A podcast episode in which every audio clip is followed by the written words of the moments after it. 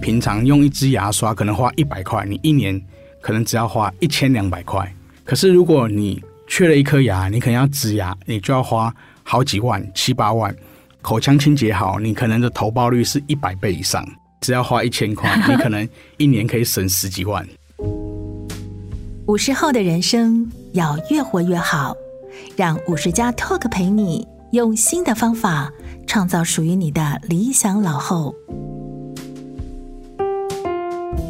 各位听众，大家好，欢迎收听五十加 Talk，我是节目主持人五十加主编陈婉欣。今天的来宾，我们邀请到恩主公医院牙科部主任范刚信医师，和我们聊聊老后的牙齿健康。我们先请范医师跟大家打个招呼。大家好，我是范刚信医师。范医师他现在除了是恩主公医院的牙科医师之外，他也做了很多道仔牙医的业务。我想说，先请范医师跟我们聊聊什么是道仔牙医，因为这可能是很多听众还比较不熟悉的部分。呃，没有问题。所谓的道宅牙医呢，现在我们统称叫做居家牙科医疗服务。那所以呢，如果大家想要有这样的服务，第一个你要符合资格。所谓的资格，就是要有特殊的一个需求。那比方说是身心障碍的人士，那通常是属于重度身心障碍。那一般的轻度跟中度也是不符合资格的，大部分都是属于卧床的病人，或者是他是属于失智的老人。或者是六十五岁以上，他是失能的老人，这个也是符合资格的部分。范医师，可不可以跟我们先谈一谈，就是你做居家牙医这么多年，你看到说高龄者的牙齿健康通常会有哪一些的状况？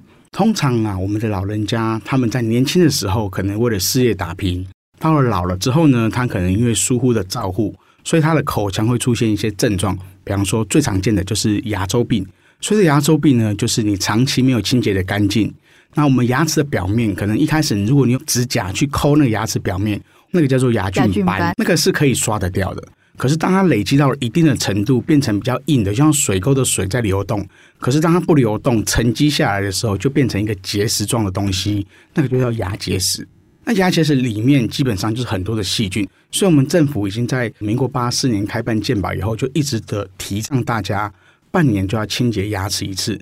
可是很多的人还是因为没有时间去做定期的口腔清洁去洗牙，所以呢，它的细菌在它的口腔里面滋生了非常非常的多年，那累积了很多的牙结石。这个结石里面基本上就是细菌，那细菌就会造成我们骨头的慢性破坏。那初期呢，可能它就只是牙龈的发炎，是可以恢复的，可能清洁完牙齿它就好了。可是当它侵犯到了地基，也就是我们牙齿的骨头的时候，它就是一个不可逆的反应，基本上它就不会恢复了。那刚开始可能他没有感觉，可能就是有一些流血啊，或者是轻微的疼痛，他也不在意。可能过几天，哎，或是吃个消炎药，它就好了。可是慢慢的破坏了之后呢，这个地基一直慢慢的流失了之后，开始轻微的摇晃，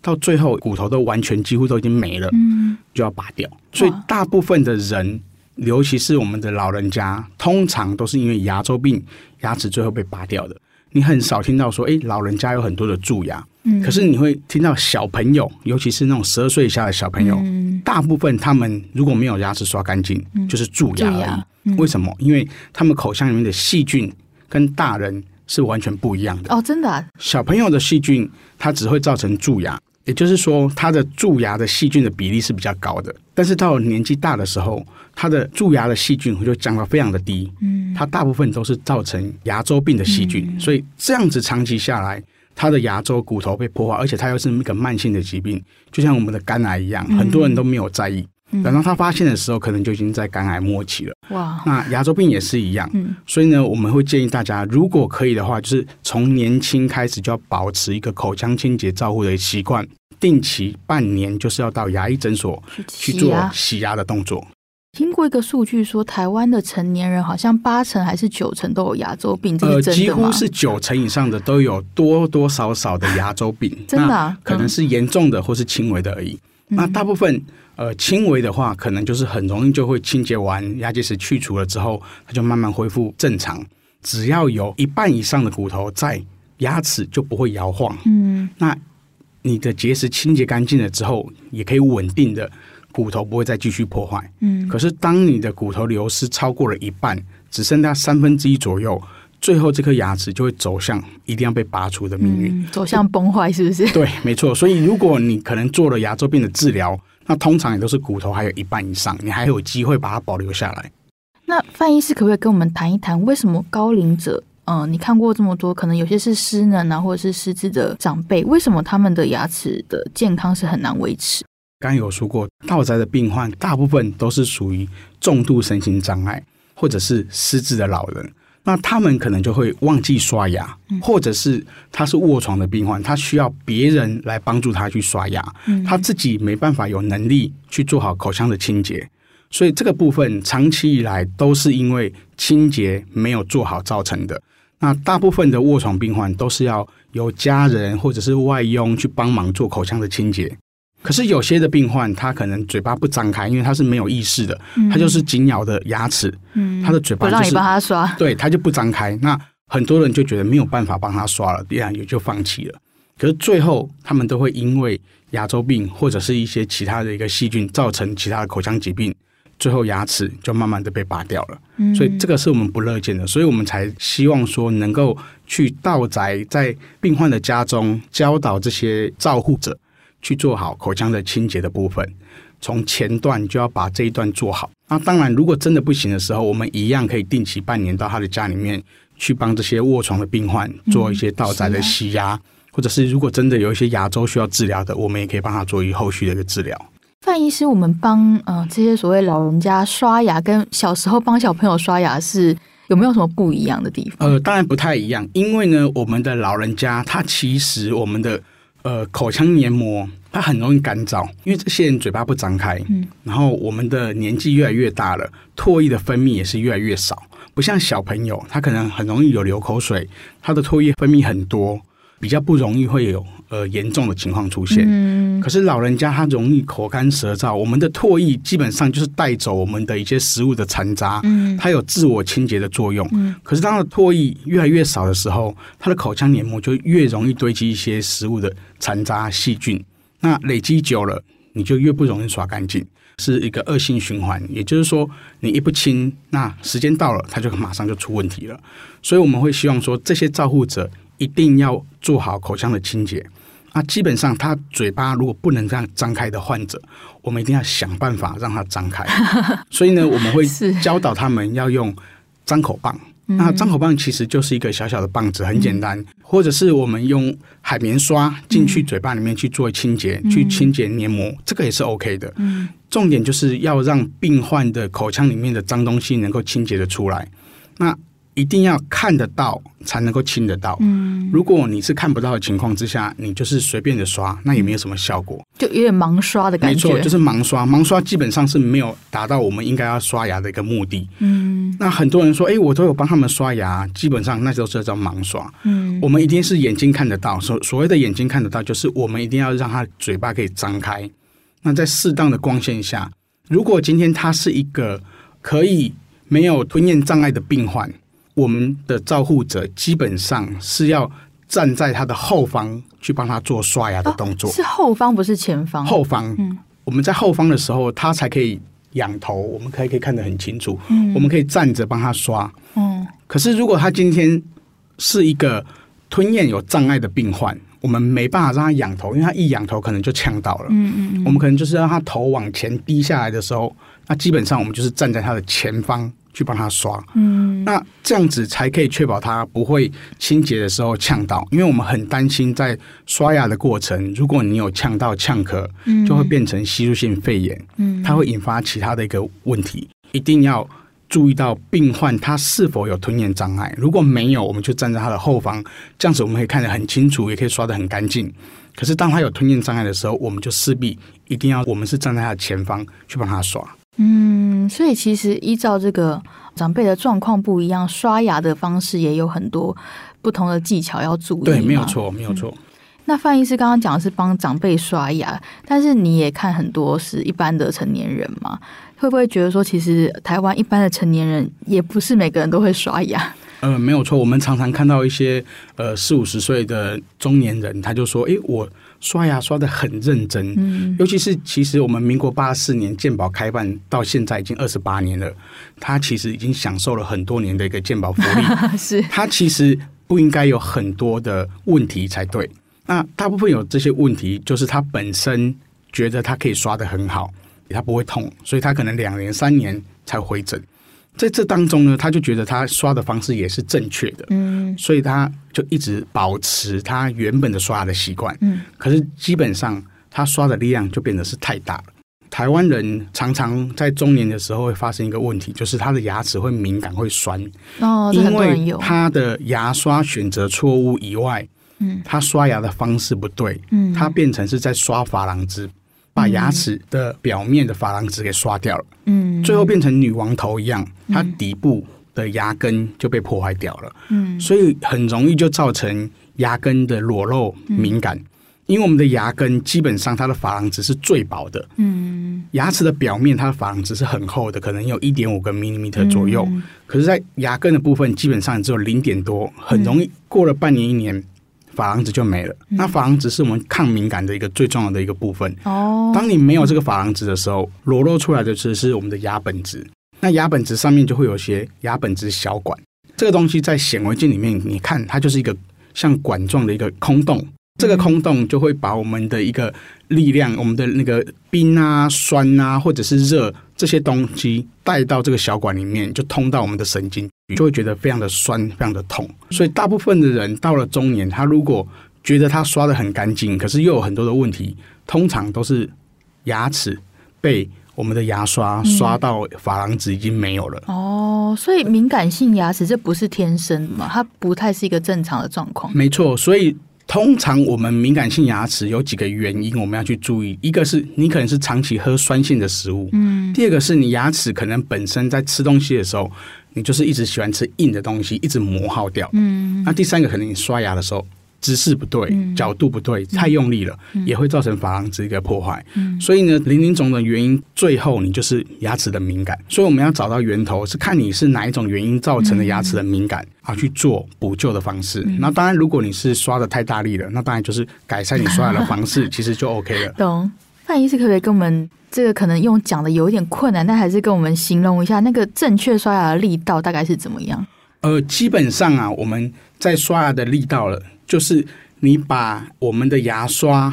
放在牙齿跟牙龈交界的地方，嗯只要轻轻的来回原地的动，嗯，这样就可以了。来回原地动。对，不用到前后很大范围的，嗯，等于是说你一次就是牙刷放在牙齿跟牙龈交界地方，一次就两颗，嗯，然后就这样子轻轻的刷，不用去来回，只要有一个距离，你就会觉得说，哎，我想要快一点，力量就会出来嗯。加快效率。对，可是如果你是放在同样的位置、原地的地方，嗯左右的去动它，嗯基本上这个力量再怎么样大，都不会超过我们牙齿的负担。嗯所以你只要要没有来回的动作，嗯哦这个就不会造成牙齿的太大的力量。懂。所以其实一般人很习惯，就是比如说我们刷牙是来回刷，这样一整排一整排，这对其实是错的。这是错的。了解。哇，那范医师可不可以跟我们讲一下，就是这个牙齿崩坏的过程？从你先把你的珐琅质刷掉了，你变成敏感性牙齿，然后你可能失去了保护，你开始呃有一些细菌入侵了，然后到牙周病。不是现在说得了牙周病不只是牙齿的问题，还会跟一些其他的呃高龄的慢性病都有关系。嗯、没有错，因为我们的口腔里面的细菌目前大概有六七百种，嗯，这六七百种细菌可能会经由我们的口腔进入到我们的全身的循环系统里面。我们常常听到以前说叫做病从口入。嗯是真的。可是这个细菌会进由我们的口腔里面，它不是到我们的消化道里面去，它会经由我们的口腔里面的血液、微血管跑到我们的全身。我们现在知道失智是脑部受到一些细菌的影响，造成失智，或者是如果你没有长期的咀嚼，也会造成失智。所以，为了要预防失智，可以每天做所谓的咀嚼三三三。咀嚼三三三就是你的三餐一口饭或者一口食物要咬三十下，然后每一餐不要超过三十分钟。嗯这样子的一个三三三的法则，大家遵守了之后呢，基本上就可以锻炼你的咀嚼的一个肌群。现代的人因为食物非常的精致，嗯，所以大部分的人在吃东西的时候，有可能时间也是没有那么多，可能一餐可能只有五分钟、十分嗯钟，他吃的很快，所以没办法做一个很正常的咀嚼功能。嗯那食物呢也偏向比较精致，不像以前我们可能三四十年前有很多的一些没有研磨过的食物。嗯人家说粗茶淡饭，对是不是嗯对对，就是让大家吃的时候呢，可以咀嚼咀的比嚼较多多一的。点，嗯可是现代的人因为时间繁忙，然后食物也比较精致，就比较少去做咀嚼的动作。嗯所以可以的话，就是尽量每一餐饭每一口咬三十下。我帮大家算过了，每咬一口饭咬三十下，大概只会花十五秒。这么精算， 对，所以如果你十五秒，然后要在三十分钟之内吃完，你大概可以咬一百二十口。那一百二十口其实已经可以吃很多东西了。嗯对，那还有牵扯到就是，如果我们的现代人可能常常会有应酬，我们吃东西可能就会超过三十分钟，尤其是像一个喜宴啊或一个聚会，可能吃一餐就花三小时、四小时，这个其实都是对我们牙齿造成非常大的伤害的原因。因为我们的牙齿本身吃东西的时候就会有一些酸性物质的产生，嗯你只要一吃下去，就会开始有一些细菌跟我们的食物就产生发酵，嗯那这些酸性物质就会在我们的口腔里面开始作用。所以你吃东西的时间越长，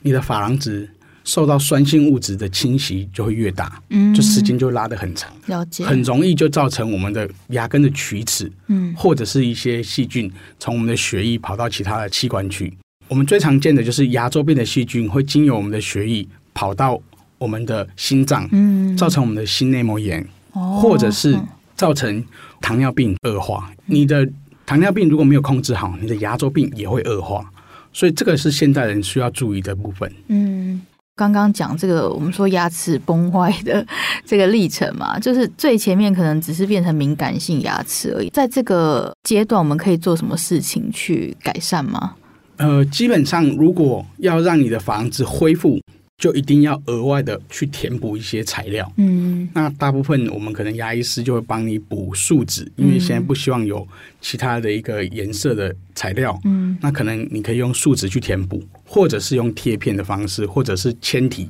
磨掉上次的部分再修补回来，嗯哦，这样子就可以了解把它嗯再变成是一个比较正常的一个珐琅质。那下一个阶段是什么？就是可能有牙龈发炎吗？还是怎么样？呃，对，如果珐琅质被破坏了之后，它可能敏嗯感，敏感有可能会引起我们的神经发炎，嗯那引发神经的坏死。嗯那坏死之后，我们就会俗称的抽神经。嗯我们正常应该来说，它叫做根管治疗，就是我们神经管的一个治疗。那通常呢，如果你的神经坏死了一段时间之后，细菌就会经由我们这个神经管跑到底下的骨头去，嗯造成我们骨头的破坏。好可啊怕。嗯所以这样子的一个恶性循环，如果你不去处理，骨头也会没有。那跟牙周病的骨头没有，这是两个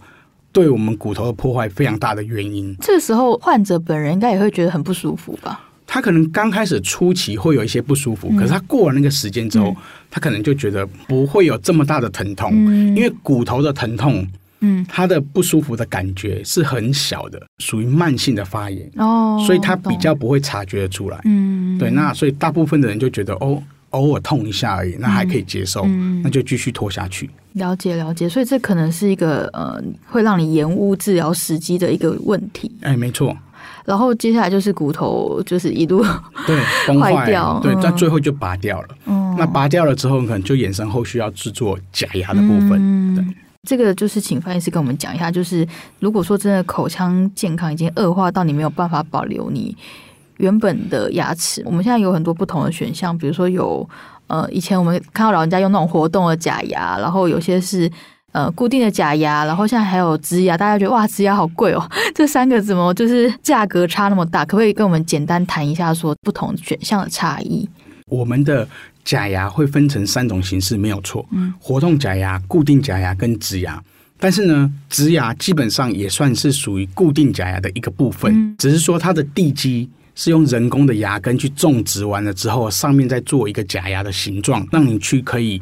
做一个咀嚼的功能。那通常也是属于固定形式的。有的人他可能后面的牙齿，尤其是我们的大牙，缺了两颗、三颗之后，他就没办法做传统的固定式的假牙。什么叫传统固定式的假牙？就是我们以前会说，我们一颗牙齿被拔掉了，就要把旁边的两颗牙齿磨小颗，然后做三颗的牙桥连在一起的。像架桥的方式，这样子的牙齿才可以用的比较久。嗯，那通常三颗的假牙，以我们文献现在来说，大概十年它的成功率都大概还有八成。嗯可，是如果是植牙，十年的成功率目前现在都是九成多，哦，嗯所以它 OK 成功的比率是比较高的。为什么？因为你用两颗牙齿去支撑三颗牙齿，嗯它每一颗牙齿的负担就会增加一点五倍，因为是两颗撑三颗，嗯所以它承担的力量是变大的。那变大了之后呢，时间久了之后，如果你又喜欢吃比较硬的牛肉干啊这种比较牛硬的，筋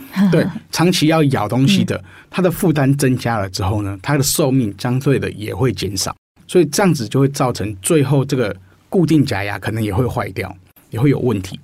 那固定假牙跟活动假牙的差别在于说，当你今天后面的牙齿都没了，像我们的大臼齿，可能两颗、三颗都没了，它没有后面的支撑，当做牙桥的架桥的桥墩的时候，你就没办法做固定式的，所以呢，就只能改成是活动式的。那活动式的牙齿，它吃东西力量基本上是由我们的牙肉去当做支撑。如果你是一个都没有牙齿、全口无牙的病人，他的活动假牙，他吃东西的力量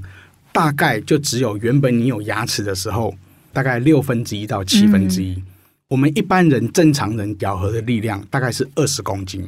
那有一些老人家他都没有牙齿了，他吃东西的力量就只剩下大概三公斤、四公斤，所以他吃东西的力量变小了，他咀嚼的效率当然也会变得比较低。嗯所以我们会看到一些老人家，他用活动夹，他吃东西会很慢。嗯，我们一般正常人，刚刚有说，大概五分钟、十分钟，可能就可以把一餐吃完。嗯这些老人家基本上可能就要三十分钟、四十分钟，嗯，他咀嚼的效率也大概只有剩下三分之一左右到哦四分之一。了解，所以呢，他吃一餐，我们正常人吃可能很快就吃完了，他就要吃三四十分钟。对于他们来说，就会觉得哎，诶吃东西很费力。那大家会不会有一个想法说，因为活动夹可以拿下来，它会清洁的比较干净吗？呃，基本上这样子想是没有错的。可是如果你今天可以做固定夹的话，以固定夹为优先考量，因为它的力量是比较大的。嗯长期来看，你吃东西的效率会比较高，嗯那对于你的营养摄取会比较好。嗯除非是万不得已，就是活动夹费用会比较低。做活动夹，它是算一组一组的费用，嗯，上颚一组，下颚一组，是这样子上颚一组可能就是三四万块，嗯那下颚一组也是三四万块。嗯，那所以上下加起来，可能你缺了七八颗牙齿，做完大概也只要花六七万。 是对，可是如果是植牙一颗，可能就要花七八万。植牙就是比较贵就对了。那嗯固定假牙也是算颗数的，嗯它不是像活动假牙是算一组一组的，它是算颗数。所以你今天缺了一颗，你做了三颗，那一颗假设你是选一万块的，三颗就是三万块。哦，所以费用的了解算法是不太一样的。大致归纳来说，其实费用是植牙大于固定假牙大于活动没假错牙，嘛没。错，但是效能也是刚刚对这个顺序嘛，没所以错一分钱一分货是有它的道理的。是没有错，没有错。嗯，范医是我们一般人的呃口腔总共有几颗牙齿？呃，我们的口腔总共是三十二颗牙齿，哦这三十二颗是包含了四颗的智齿。嗯那如果扣除了四颗的智齿，大部分的人是二十八颗。哇，其实二十八颗也没有很多，就是都很珍贵，是不是？呃， 没有错，我们现在其实这几年提倡的就是叫做二十八十，就是当你到八十岁的时候，你还有二十颗牙齿，嗯这样子你就可以有一个比较好的一个咀嚼的功能。嗯所以呢，你到了八十岁，你可能要计算一下，我们大概从十二三岁就换完我们全部的恒牙了。嗯，那从十二三岁用到八十岁，你大概只能丧失八颗牙齿。哇，这个好困难啊！那范医师会不会分享一下你看过这么多人的口腔，就是通常最容易坏的牙齿是最容易坏掉的就是第一大臼齿，为什么？第一大臼齿现在我们政府有补助，叫做沟系丰田，是从六岁到十二岁，你只要有这一颗第一大臼齿长出来，你就可以去做沟系丰田。因为这个牙齿呢是六岁就长出来了，嗯可是这一辈子就不会再换它了。可是好可怕，一个六岁六又到八十对岁，，所以一个六岁的小朋友，他可能刷牙刷的不是那么干净，坏掉了。嗯很容易就造成后续牙齿就会倒塌，造成它的空间不够。嗯，那其他牙齿长出来，可能它的空间就没了，变得比较拥挤，所以它最后又要去做矫正，把它牙齿给排整齐。所以这样子就会导致很多后续衍生的就是医疗的费用。所以呢，六岁的时候的第一颗恒牙，我们会希望把它保护好，因为这一颗是最容易出问题的。它的位置在如果是六岁的时候，它是在最后方，可是当我们到十二岁的时候，我们会长第二大臼齿，嗯十八岁的时候才会有第三大臼齿，第三大臼齿就是我们俗称的智齿。嗯所以说我们是六岁、十二岁跟八岁，每六年最后面的那一颗就会慢慢的长出来。哦，但是对最后面为什么很容易刷不到？因为我们的嘴巴张开的时候，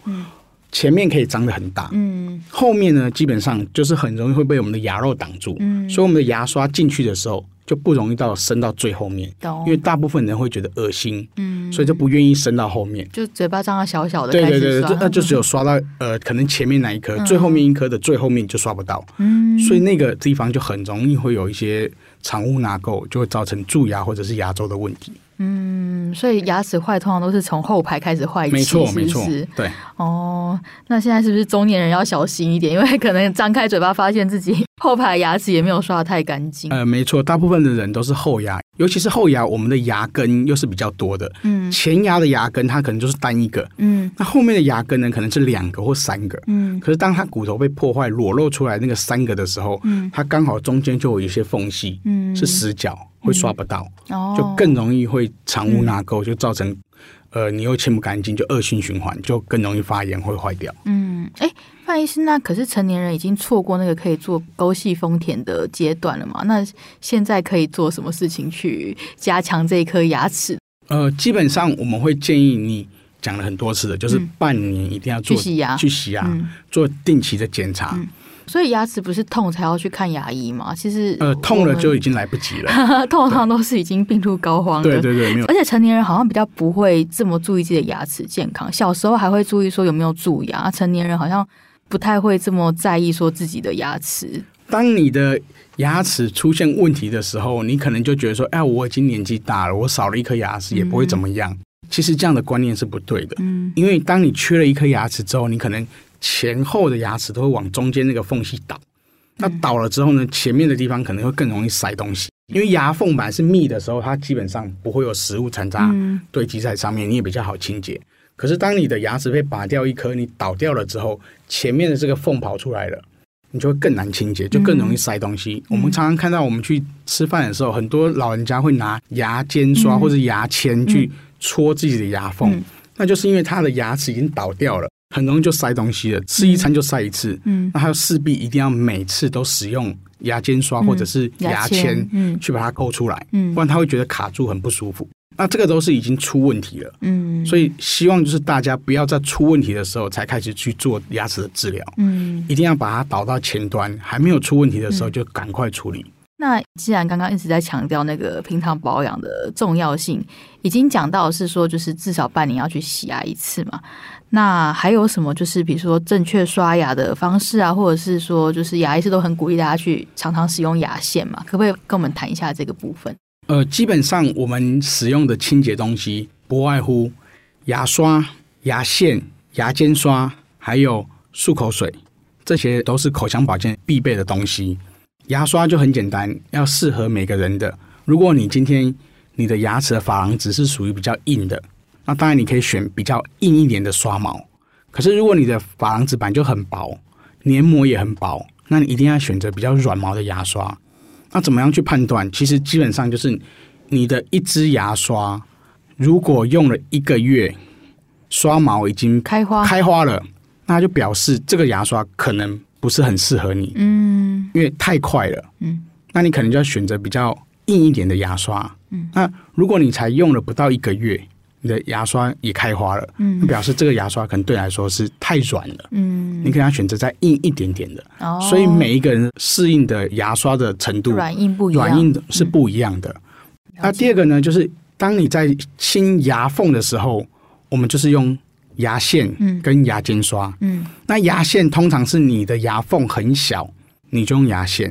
如果你的牙缝变得很大了，嗯你用牙线是没有什么效果的。嗯，就像我们清水沟，我们会拿一个筷子去清水 沟，可能捞不起来，，对你捞不到东西，嗯所以我们一定是用比较大的一个器械去把我们的水沟的脏东西把它捞起来。嗯，这比喻很生动，对，嗯所以如果你的牙缝很大的时候，你的牙尖刷的尺寸就要用的比较大，才能够通得过去。啊，不然的话就是刷了没有效果，反而会把其他的一些脏东西带到另外一个牙缝去，造成更不好的一个反效果。嗯，所以牙间刷的使用一定是你可能你的牙缝有些大，有些小，那你可能就要选择两种、三种以上的牙间刷的尺寸，而不是用单一种，因为单一种你可能就没办法达到我们清洁的效果。牙尖刷跟牙线一样是一次性使用的吗？嗯呃，如果是牙线棒是一次性使用，那牙线的话，那当然也是一次性的。你弄完的那一段可能四十五公分，嗯，就是当天使用完，嗯那隔天就是在用另外新的。嗯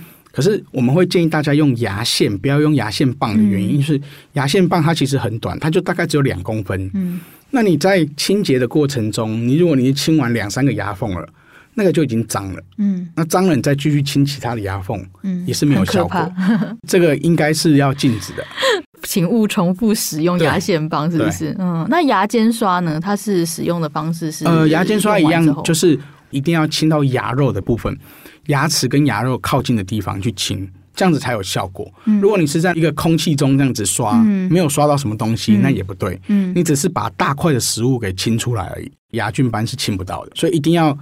进去之后，往下面靠近牙龈的地方再去刷，嗯那把脏东西刷出来之后，一样就是清水洗一洗。嗯，那一支牙间刷基本上也是可以用两三个礼拜以上。嗯如果你很快，可能不到一个礼拜就用到已经断掉开花了，那表示你的力道也是太大了。嗯。那漱口水是漱口水我们目前就是建议不用天天使用，大概一个礼拜用一次就好了，嗯除非你要做牙周的手术，或者是有一些植牙的手术。做完手术的那几天，漱口水可以天天使用。嗯那基本上其他的时间呢，我们就建议一个礼拜用一次就够了，只是辅助而已。嗯因为长期如果我们使用漱口水，会造成黏膜的一些病变，嗯或者是会造成我们舌头上可能会有一些染色，嗯，对，所以我们不建议长期使用。漱口水它主要的功能是什么？漱口水里面就是含有一些药物，让我们口腔里面的细菌量降低。所以，如果你觉得你清的不好，我们可以辅助。嗯可是，如果你天天用，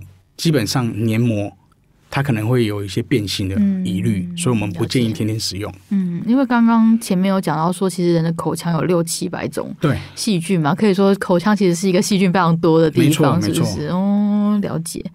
刚刚讲的都是日常的刷牙、洗牙这些保养，在饮食上有什么需要注意的地方吗？呃，基本上我们不建议大家使用酸性的那个饮料太多，或者是太甜的饮料。嗯可乐，嗯对可乐啊，或者是柳橙汁那种很浓的柳橙汁，嗯或者柠檬嗯含糖的饮料很多的，嗯基本上这都很容易造成我们的口腔里面的细菌黏膜也会被我们的酸性物质破坏，嗯珐琅质也会，嗯所以整个口腔的环境都容易被酸性物质或者是甜食破坏。嗯这样子长期你的本质就会变得比较差。嗯，对。所以还有刚刚讲到说，不要吃太硬的食物，是不是？呃，没有错。呃，但是我们会建议，除了硬的食物以外，你还是要去增加你的咀嚼的功能。那咀嚼功能就是要多咬，嗯多咬不代表你要咬很硬的食物，嗯而是说你要有咬合的这个动作。嗯我们以前常常会说，我们要去吃比较有纤维的食物，像以前可能也有甘蔗啊什么那种食物，现在甘草好像很少见。 对，那所以我们可以现在改变一个观念，就是大家如果要增加咀嚼功能，除如果你真的没办法在平常一口饭咬三十下，那可能就是在餐前或者是餐后，你可以使用我们的无糖口口香糖嗯那让你的咀嚼功能能够增加一些些。那当你长期累积了之后，你到年纪大的时候，才不会有一些咀嚼功能的一些障碍。嗯，懂。翻译师有人说，就是要顾牙齿，要补钙，这个在牙医师的观点来说是有道理的吗？呃，没有没有道理，因为因为基本上补钙对于我们的骨头这种已经长成功、已经长完的骨头来说是没有什么帮助的。嗯对，OK，所以其实不需要为了牙齿健康去刻意摄取一些营养补充物吗。目前来说，嗯我们在牙医界来说，钙这种东西是平常的食物里面补充就够了，嗯不需要刻意去多增加。那我最后想要就是回到我们最一开始讲居家牙医，刚刚也跟范医师聊到说，其实全台湾现在有做这个居家牙医业务的牙医师，其实人数非常的少嘛，台北只有十位，台北市十位，嗯新北市大概六位。如果家里面有这种失能或者是卧床的长辈，要申请这样的业务还蛮不容易的，是不是？呃，没有错。但是如果你只要嗯符合资格，像是重度身心障碍、或者是失智失能的老人，你可以直接打电话到你个当个县市的工会，嗯比方说你在新竹县，你打电话新竹县的牙医师工会，嗯帮忙你安排到宅的牙医师。嗯现在每一个县市几乎都有到宅牙医师，只是数量人数是多还是少而已。嗯，啊，只要符合资格，目前都是全额免费，全额免费全，额免费。健保有给付这个部分对是不对是，对对对，嗯他他不用呃给我们任何的车马费，嗯我们去基本上也都是包含在政府给我们的那个费用里面。哦，对，所以它懂等于是说，我们可能去呃牙医诊所看病，你可能还要一个挂号费跟部分负担。嗯，那基本上到宅牙医服务，目前现在基本上都没有在收费用。真的还蛮佛心的一个服务，对对对哦是不对对，是？没有错。对，只是它跟长照二点零是不同的系统。呃，它神也奇可以经由打电话给一九六六嗯去提供一个转介，嗯，但是最后还是要由各个县市的牙医师工会。嗯再汇报到牙科的全联会，然后再去分发给所有的到宅医师，然后去做这样的一个业务。嗯，对，所以它会时间上来说，大概可能要花大概两个礼拜左右，嗯从你申请到能够去你家里面看，可能要大概嗯会一有一两个礼时拜。间差对，就对了，没错嗯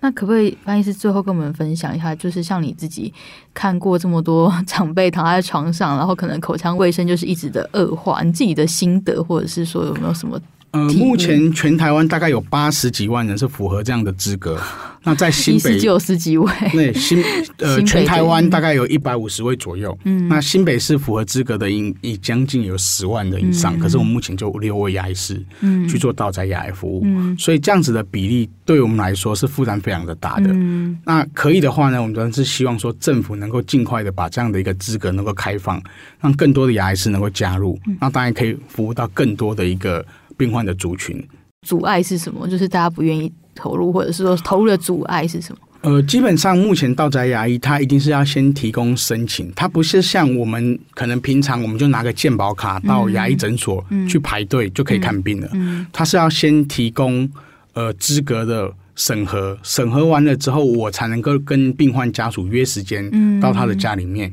可是他有限制，就是每一个牙医师一个礼拜最多只能两天做到宅的服务。嗯，你不能有第三天做，比方说我礼拜一跟礼拜二做了，第三天就不能做好嗯了。奇怪的规定。 对，然后呢，一个病人